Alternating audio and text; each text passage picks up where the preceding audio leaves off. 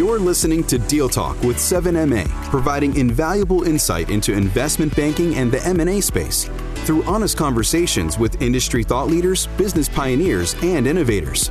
We'll pull back the curtain and give you the inside scoop on trends in our targeted industries and provide you the tools to better position your company in today's market. Welcome back to another episode of Deal Talk with 7MA. Today you have Ariel Barker and Andy Johnston, and we're talking about the one question we hear the most these days Are deals getting done? We recently covered this topic on our blog, but have decided to dive a bit deeper into it here today. So, Andy, let's go ahead and kick things off. Are deals getting done? Hi, Ariel. The good news is yes, deals are getting done. I think if you go back in time, there were certainly probably 60 days where no one was sure that was going to be the case. I think, especially at the outbreak of the COVID pandemic and the quarantine, the stock market really pulling back severely in a short period of time put a lot of people's minds really in a state of concern.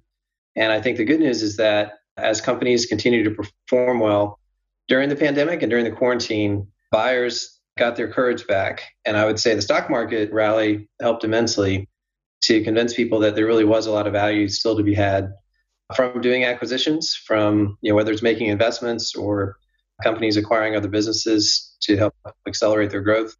And frankly, we saw it probably uh, as a catalyst for let's call it accelerating certain trends that were already in place.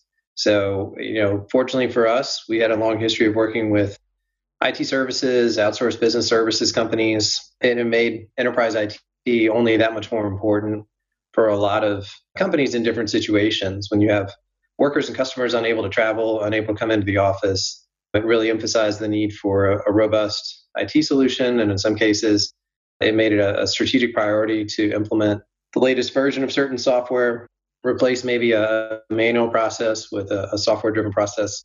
You know, all the kind of transformational changes that people thought that maybe they had years to roll out and implement suddenly became a, you know, we got to get that done in the next 60, 90 days. And, and I think when companies move like that and suddenly make strategic shifts in their priorities, the service providers responsible for those changes take notice. And for a lot of, we found both investors and, and strategic buyers, it really made uh, it more urgent from their perspective to go acquire certain companies that were filling gaps and you know meeting the needs of their clients at a faster pace than they could accomplish just through organic hiring or other organic means.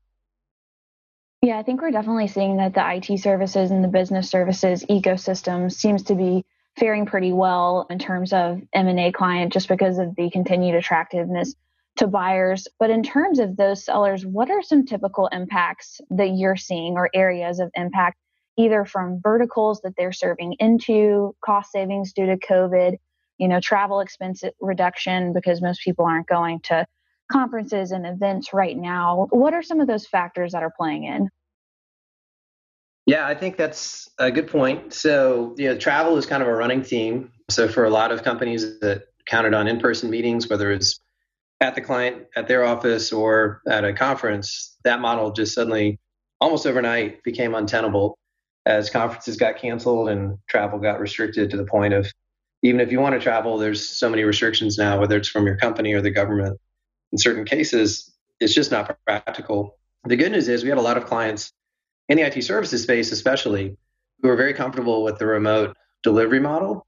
And to the extent clients could get used to it, you know, we're very comfortable presenting sales presentations and talking through the scope of a new engagement on a remote basis. And so when the clients suddenly have to switch to working remotely, work from home, there really is no alternative other than to meeting remotely.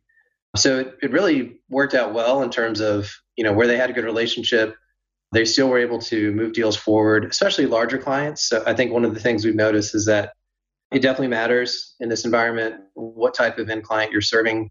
The larger enterprise scale clients tend to have more flexibility here. Either they have a, a bigger budget they can dip into, or just a, a more, um, I would say, enduring demand that they can respond to. The small and medium sized clients are, are frankly probably more exposed to a downturn kind of across any industry.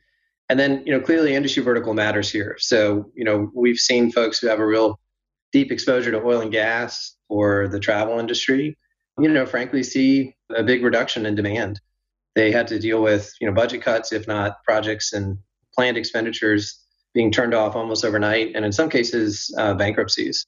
On the other hand, there are industries where there's a sudden leap in demand.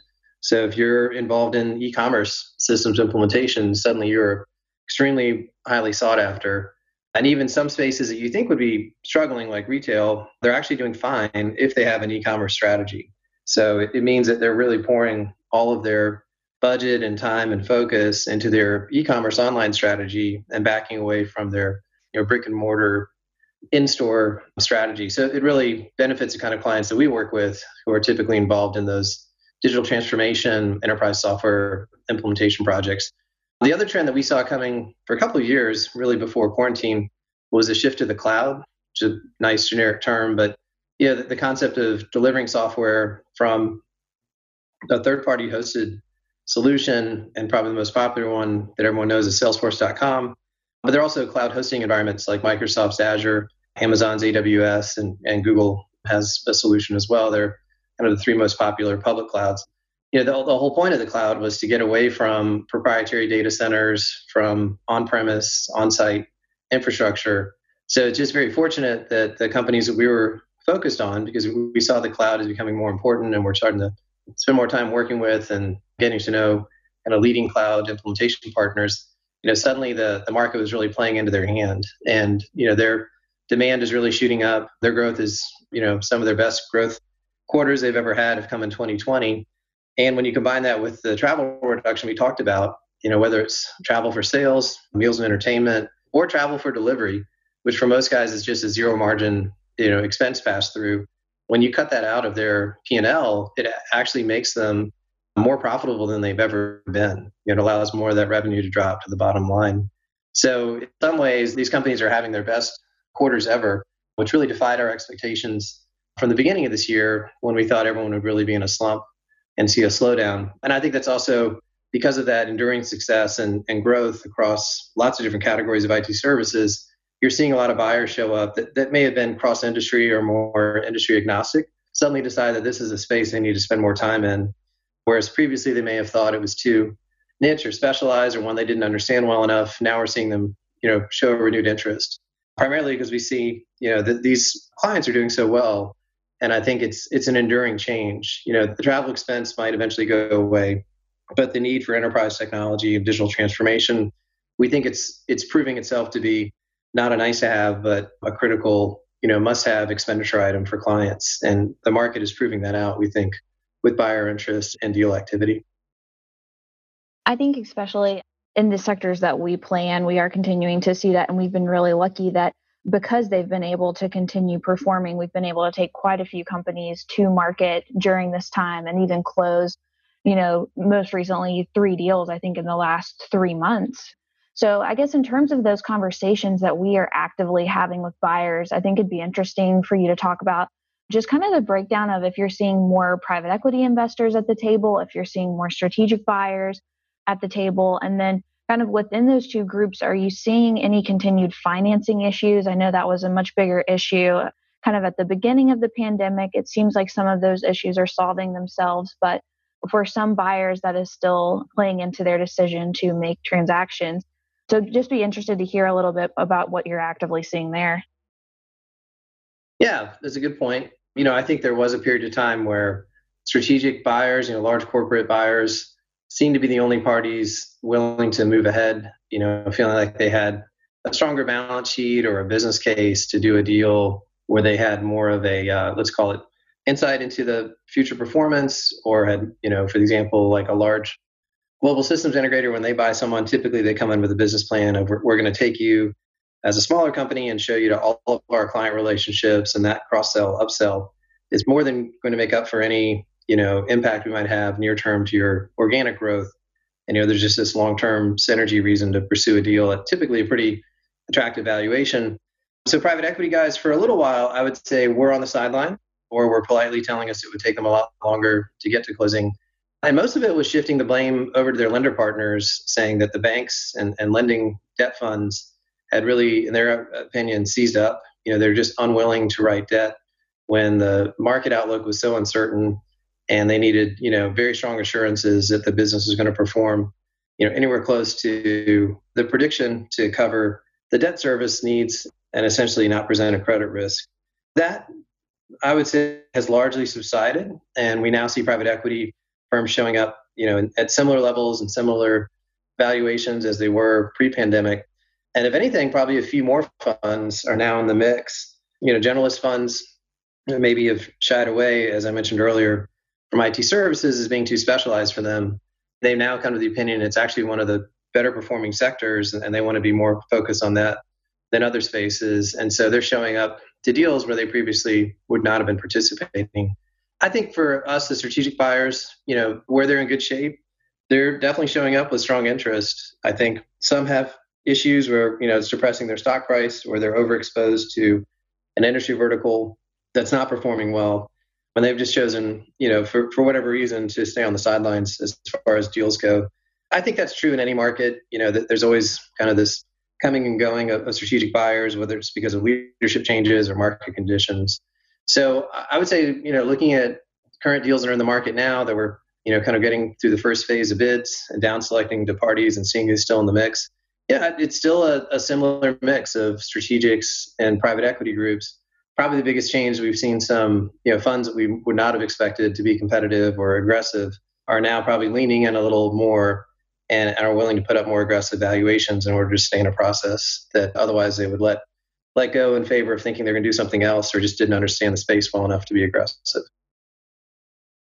And within a lot of these processes, I know a question that I hear is, you know, are the transactions taking place more opportunistic where there are companies that are not performing well and these buyers are able to you know, for lack of a better word, find a deal? Are you still seeing that what is most attractive to buyers are these performing companies that have really been able to lean into the pandemic? Does that seem to be more of an interest to buyers right now?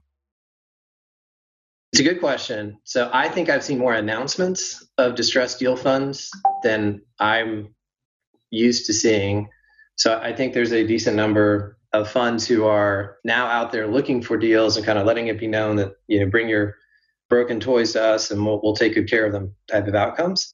I think strategic buyers are pretty confident that when they see a well-performing business, that they need to be you know at the market level for valuation if they're going to survive a, a competitive process. Certainly, we see you know I would say maybe a little higher than usual amount of let's call it tire kicking or folks that you know ask all the right questions, but then when the bid shows up, it's pretty underwhelming. Somewhat signaling they were hoping for you know not much else interest in the market, and they could get this at a you know a lower than expected valuation.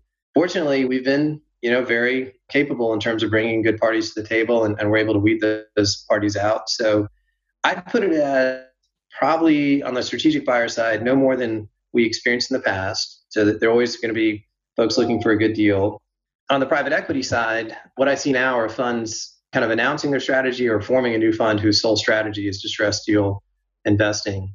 And you know, from our perspective, if you don't go to that fund, then you tend to you know avoid those kind of outcomes when bids come across. But I think some folks just can't help themselves, and and like you were alluding to, they you know are looking at the pandemic, they're looking at some distressed companies in different sectors, and they're you know essentially telling themselves, hey, I think the market's slightly down right now. If we show up and, and we find one that's got an external reason to you know need to get a deal done like they need to delever or there's a, a party who needs to get out for their own reasons nothing to do with the company you know maybe we can get a better than expected outcome here. But fortunately we've had you know good clients. We've, we've been able to give them good advice. And and you know not to say that there's definitely been a few clients where we said look the way your numbers are trending now this probably isn't going to be a deal outcome you're interested in looking at where the market is. And you know counsel them into just waiting until their numbers pick back up if they're looking for you know a certain value or a certain multiple. That wouldn't be achievable if their organic numbers are just falling off due to the quarantine or, or other market conditions that just happens to companies you know regardless of what's going on from a uh, quarantine perspective so i have to ask the question just because i know everyone listening will want to know what are you seeing in terms of valuations I think they are back to where they were pre pandemic. The stock market has shown incredible strength. I think it has boosted people's confidence in bidding, you know, where they see the public companies trading. I'm not saying at that level, but you know that's a pretty high ceiling that they can feel confident bidding underneath and still having upside. And I don't think people should uh, ignore the fact that interest rates for debt are now so low that it is really compelling the kind of returns that these leveraged buyout funds can get by applying. I, I would say they're typical turns of EBITDA, so it's usually you know three or four turns of EBITDA, what they can get from a debt provider, and then they can come fill in. And, and look, we've seen outcomes as high as you know 12, 15 times EBITDA for high growth recurring revenue businesses to you know call it six to eight times EBITDA for smaller you know growing fine but nothing stellar you know with reasonable operating margin type businesses. So what, what we're really seeing is a focus on enduring growth, you know, making sure that the reason that the company is experiencing growth this year is not a, a one-time short-term need. And two, that their delivery model is sustainable. And if they had expense reductions due to, for example, you know, travel being on hold to go to conferences, that when that returns, it, it doesn't, you know, erode a big portion of their operating margin. Because there is a view, I will say, for the buyers who show up and and really, you know, show well, and sellers want to do a deal with them in terms of their strategy and their vision for the business. Most of them do have a vision that this will pass. That maybe it's six months, twelve months, whatever the timing is. You know, they're long-term buyers, and they feel like there's a good chance that the travel restrictions will eventually be lifted. The quarantine effect will eventually work its way out of the system and they're looking for companies that will be you know long-term sustainable that they're using this opportunity to maybe grow their market share hire good people build up a talent base for delivery and you know kind of cement themselves in the market to position themselves for a longer term growth and, and success when the economy returns somewhat back to normal and especially around travel and quarantine restrictions get lifted they want to make sure they're in a business that will perform well in that situation so I think we've obviously made the point that yes, deals are getting done right now, but obviously not at the volume that they were pre COVID 19 pandemic. Do you anticipate kind of for the last quarter of this year that we're going to start to see that deal volume pick back up quickly? Um, I know obviously you see some charts out there that show hockey stick projections of how M&A activity is going to come back. Or do you think it's going to come back a little bit slower? You think it's going to take some more time?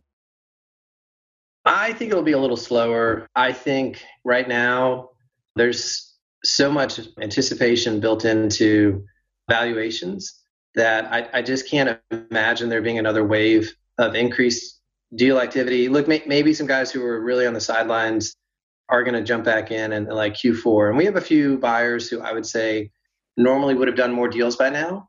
And their peers are getting deals done again. And for whatever reason, they're still being conservative. They're still waiting to make sure this is, uh, you know, let's call it the beginning of a recovery and that there's not a second shoe to drop kind of conservatism. And I, I think once they see how many deals they missed out on in Q3, they'll show up in Q4. I just don't think it'll be enough to quote be a hockey stick. I think people will just incrementally come back in. I've heard a few people now talk about the election coming up and, and maybe trying to get deals done just before the election. For whatever reason, their you know advisors are telling them that would be more favorable to them, or, or maybe they want to lock in a tax rate that they're worried might change after the election. Reasons like that that might artificially speed up deals to happen, you know, prior to November.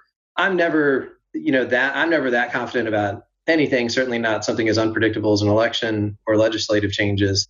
So I, I tend to think it's more long-term driven.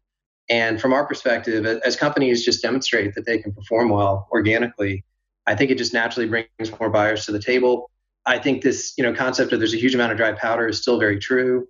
I think the biggest funds are still raising, you know, even larger amounts of money for their next fund. And as they're proving that their portfolio companies can perform well through this pandemic and, and can trade at attractive multiples to post, you know, great returns for their LPs, they'll just continue to amass more capital and that will continue to drive more deals, in my opinion. So hockey stick, probably not, but continued growth, I think so. And I think even for our firm, you know, our, our typical pace was a deal closing a month. That stopped for, you know, a little while at the beginning of this year, but it looks like in the second half of this year, we'll be at that pace, if not a little higher. So I, I would think we'd have a slight bump in deal volume as a firm. And I think that probably is in line with the rest of the market.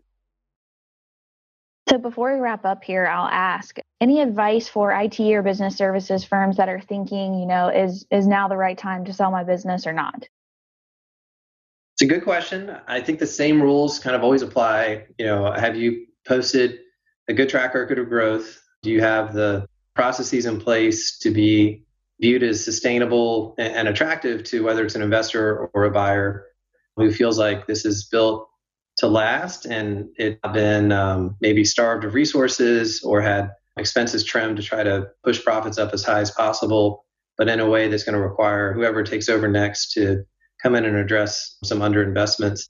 And probably more than anything, it's it's look at your market. Are you aligned with the right technology partner? Or are you focused on the right kind of clients and projects? Because this, you know, let's call it the tide going out with the quarantine and, and the economic slowdown that followed I think exposed a lot of companies that maybe had been relying on, you know, uh, one source of referrals or or one type of solution in a very niche market, which when everyone is you know growing and expanding economy, you know, somewhat hides the risk that you're building up in a business.